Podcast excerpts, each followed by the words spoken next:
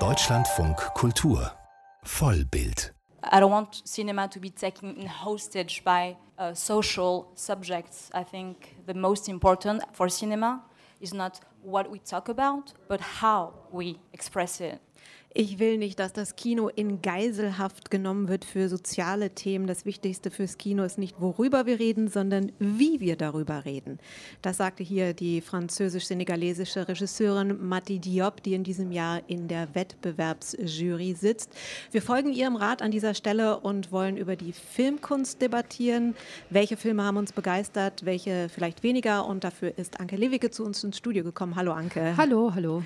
Ähm, bevor wir uns dem Öffnungsfilm widmen, vielleicht eine Frage in die Runde. Was waren eure bisherigen Festivalmomente, Anke? Naja, es gibt ja eine große Erneuerung in Cannes und das ist das Riesenrad am Festivalpalais. Das ist ja zum ersten Mal da und tatsächlich habe ich mich gestern Abend beim Sonnenuntergang dann draufgesetzt. Das war eigentlich ganz schön, so aus dem Trubel hochzuschweben und das so alles von unten als Miniaturwelt zu sehen. Und als es dann wieder runterging, dann war das wie so ein Establishing-Shot beim Film. Und dann war ich auf einmal die Regisseurin meines eigenen Festivalfilms. Aber ich bin mir noch nicht sicher, ob das jetzt eine Komödie Komödie oder eine Tragikomödie wird. Festivalfilme finden ja auch manchmal per se da statt, wo man sie nicht erwartet. Und mein Moment fand ja kurz vor Mitternacht statt in einem kleinen Kino hinter dem Palais, wo alle eigentlich im großen Palais saßen und sich Todd Haynes Dokumentarfilm über Velvet Underground angesehen haben. Saß ich in einem kleinen Kino mit Pedro Almodovar und Leos Carax, dem Eröffnungsfilmregisseur. Und in der Reihe Can Classics, also der Retrospektive, sahen wir uns einen japanischen Film von 1979, Demon Pond, an. Und der Regisseur ist gerade 90 geworden, Shinoda. Und er wurde per Zoom zugeschaltet und sprach davon, wie er gerne bei uns wäre ein sehr surrealer Moment für Cannes, wo alles eigentlich so getaktet ist, dass man solche Momente fast gar nicht mehr erwartet. Hm, ihr habt alle so glänzende Augen. Ich werde jetzt ein bisschen Wasser ins Wein, in Wein gießen. Also äh, mein Festival-Moment, ähm, der eben so gerade, wo es die Eröffnung war, wo es noch nicht richtig losgegangen war, ich noch nicht richtig angekommen war eigentlich ähm, und ein Saal sah auf ähm, Leinwand, wir saßen in einem Saal und da wurde eben die Premiere, der große Eröffnungsfilm Film ähm, raufgestrahlt. Halber Saal voller Menschen, prominenter Menschen ohne Masken. Das war so ein mhm. bisschen, erstens voller Saal, komisch für mich, zweitens sehr viele Menschen ohne Masken. Ja, das stimmt. Das ist auf jeden Fall ein Problem. Doch manchmal, wenn der Film dann läuft, dann vergisst man vielleicht die Masken um ja, einen rum. Ja, ja, das ist wahr. Deswegen tun wir, reden wir jetzt auch über den Eröffnungsfilm. Ähm, äh, Leos Carax, ein alter Gast des Festivals. Der Franzose hat in seiner Karriere nur fünf Filme gedreht. Annette ist sein sechster, ein Anti-Musical, von dem noch immer hier gesprochen wird. Adam Driver und Marion Cotillard spielen ein Künstlerpärchen, das eine Holzpuppe zur Welt bringt. Ja, was hat uns daran so begeistert? Ja, das ist eine gute Frage. Ich glaube, weil es erstmal schon diese unterschiedlichen surrealen Momente sind in einem Film, von dem man nicht weiß, was hinter der nächsten Ecke lauert, welche Idee aus Leos Karaks Kopf da entspringt. Und ich fand auch sehr schön, dass wir es hier mit einem Anti, eigentlich eigentlich fast schon Anti-Musical oder auch einer Anti-Oper zu tun haben, weil das musikalisch ist immer eher ein Sprechgesang, eine Art äh, mit auch der Musik hadern um einen herum. Und hinzu kommt, dass es natürlich ein großer Film ist, der auch schon die eigenen Produktionsmechanismen reflektiert, weil es geht ja auch darum, dass die Schauspieler erst ihre Rollen annehmen. Wir sehen eine Ouvertüre. Das ist doch auch so ein Festival-Festival-Film. Ja, auf alle Fälle. Und ich mag das gerne, wenn das Kino mich so überrascht, wenn ich überhaupt nicht verstehe, was da oben auf der Leinwand passiert und ich trotzdem aber völlig in diese Handlung einsteige. Also es ist ein überdrehter Film und die Musik kommt ja von der Glamrock Band Sparks und die ist ja auch so ein bisschen überhöht und überhöht sind auch die ganzen visuellen Formen. Also da gibt es dann auf einmal Zitate aus klassischen Musicals, dann gibt es große Operninszenierungen, dann arbeitet er wieder wie in den 50er Jahren mit Rückprojektionen und man ist mitten auf dem Meer und die Wellen werden immer höher und höher. Also das ist schon alles ziemlich durchgeknallt knallt. Ich glaube, am besten vermittelt sich dieser Film mit dem kleinen Ausschnitt. Wir hören mal ein Liebesduett zwischen Adam Driver und Marion Cotillard, wo sie genau das singen, dass sie sich sehr, sehr lieben. We love each other so much. Count our intuitive baby and let we remain. We love each other. Genau, also so geht es sehr lange in ja. dem Film. Sie lieben sich sehr, aber ein Film, der nicht nur von der Liebe erzählt, sondern eigentlich auch sehr viel von anderen Themen, nämlich der Rache, dem Tod. Ja, ähm, ja und auch natürlich der Frage äh, der Kunst, nicht wahr? Kann, ähm, das ist, ist ja ein Promi-Pärchen eigentlich. Es gibt auch immer so Newsflashes mit, uh, dieses Paar hat jetzt ein Kind geboren, uh, sie trennen sich vielleicht. Es geht ja auch um die Frage, was erlauben sich Prominente und Künstler in dieser Zeit? Und das ist ja eine Frage, die wir spätestens seit MeToo uns immer wieder stellen. Was darf man machen, nur weil man Künstler ist? Ja, könnte man nicht auch sagen, dass das ein Clash zweier Künstlerseelen ist? Also da haben wir einmal die Figur von Adam Driver, Henry, der ja so ein Stand-up-Comedian ist, der immer das Ich auf der Bühne sucht, den Kontrollverlust. Und dann haben wir wiederum Marion Cotillard, die, die durch die Kunst versucht, ihre Neurosen zu sublimieren bis zu einer unglaublichen Perfektion. Also so ein ganz strenges und ein improvisiertes System. Und die gehen irgendwann nicht mehr zusammen und dann kommt diese dämonische Seite von Adam Driver immer mehr durch und nimmt die Handlung befangen und dann wird der Film auch immer dunkler und sein schreckliches Unbewusstes, die ganzen verdrängten Sachen kommen mehr und mehr zum Vorschein.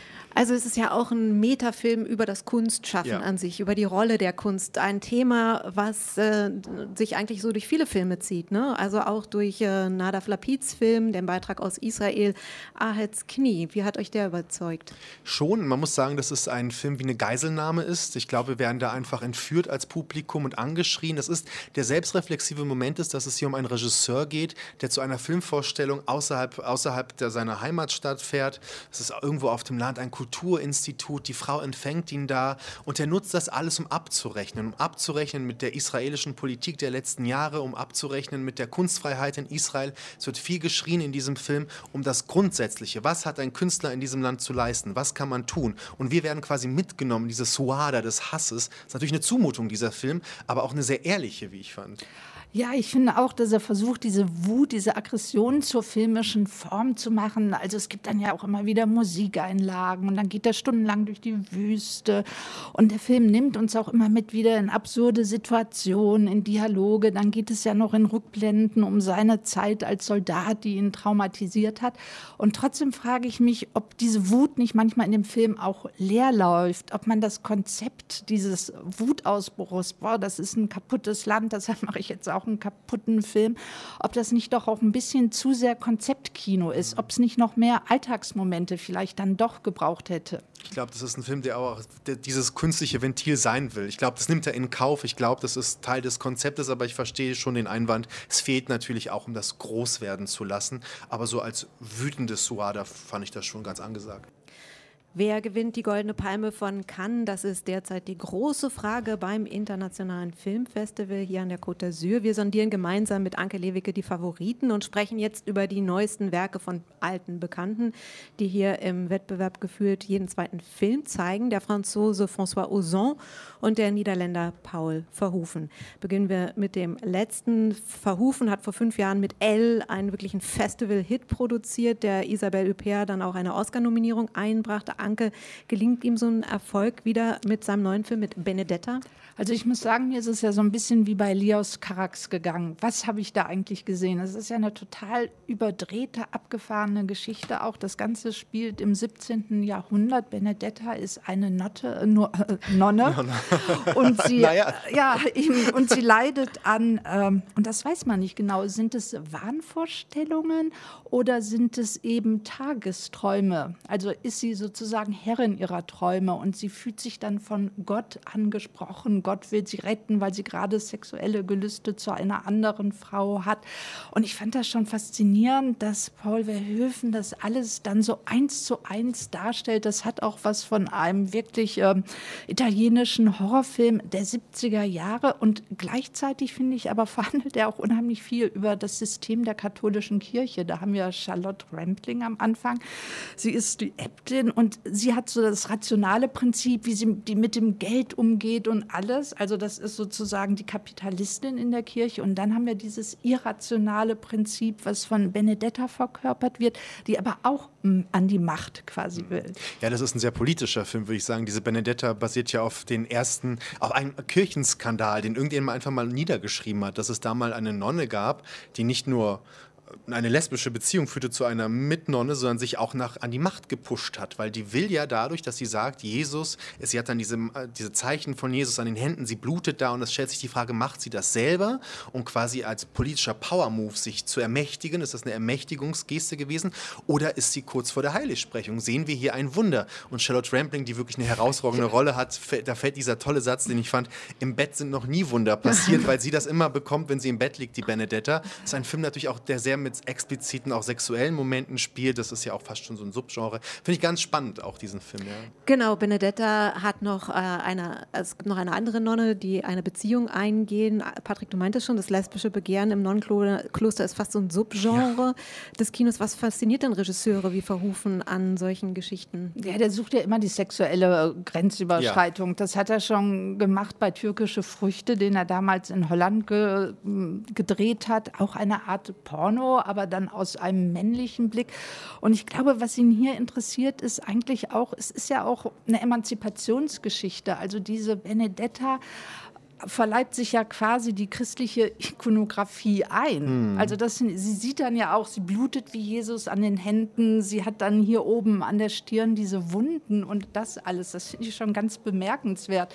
Und da macht das ja auch alles Sinn, diese Übertreibung und sonst was. Also das funktioniert tatsächlich. Es ist natürlich auch immer eine Möglichkeit für einen Regisseur, ein System zu zeigen, weil das Kloster ist ja auch, es gibt Hierarchien, man, äh, man wird reingeführt mit einer Novizin, man hat die Möglichkeit quasi so, eine, so ein Abbild ja, von etwas zu zu, zu durchleuchten. Und hier quasi eine, eine reine weibliche, also es ist auch spannend, dann die Männer zu sehen, die dann immer wieder quasi wie die Pest, das spielt ja alles zu Zeiten der Pest, immer als Gefahr von außen rein in diese Gemeinschaft drängen.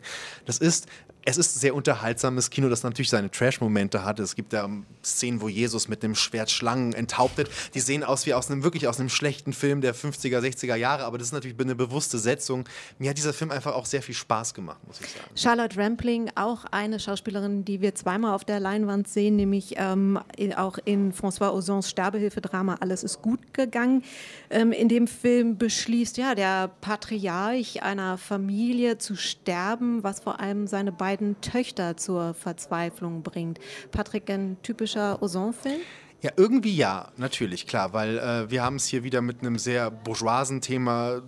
Also was heißt typischer Ozon-Film? Ich merke gerade beim Reden, dass ich mir selbst widerspreche. Der ist ja ein Mensch, der jeden Stoff nimmt, aber irgendwie ist er schon so ein Ozon-Film. Wir haben hier eine großbürgerliche Familie vor uns, die Familie Bernheim, er spielt wieder eine wunderbare äh, Schauspielerin, die in seinem Kosmos neu ist. Sophie Marceau hat bisher alle Rollen ausgeschlagen, die er ihr vorgeschlagen hat. Jetzt hat sie hier mitgespielt.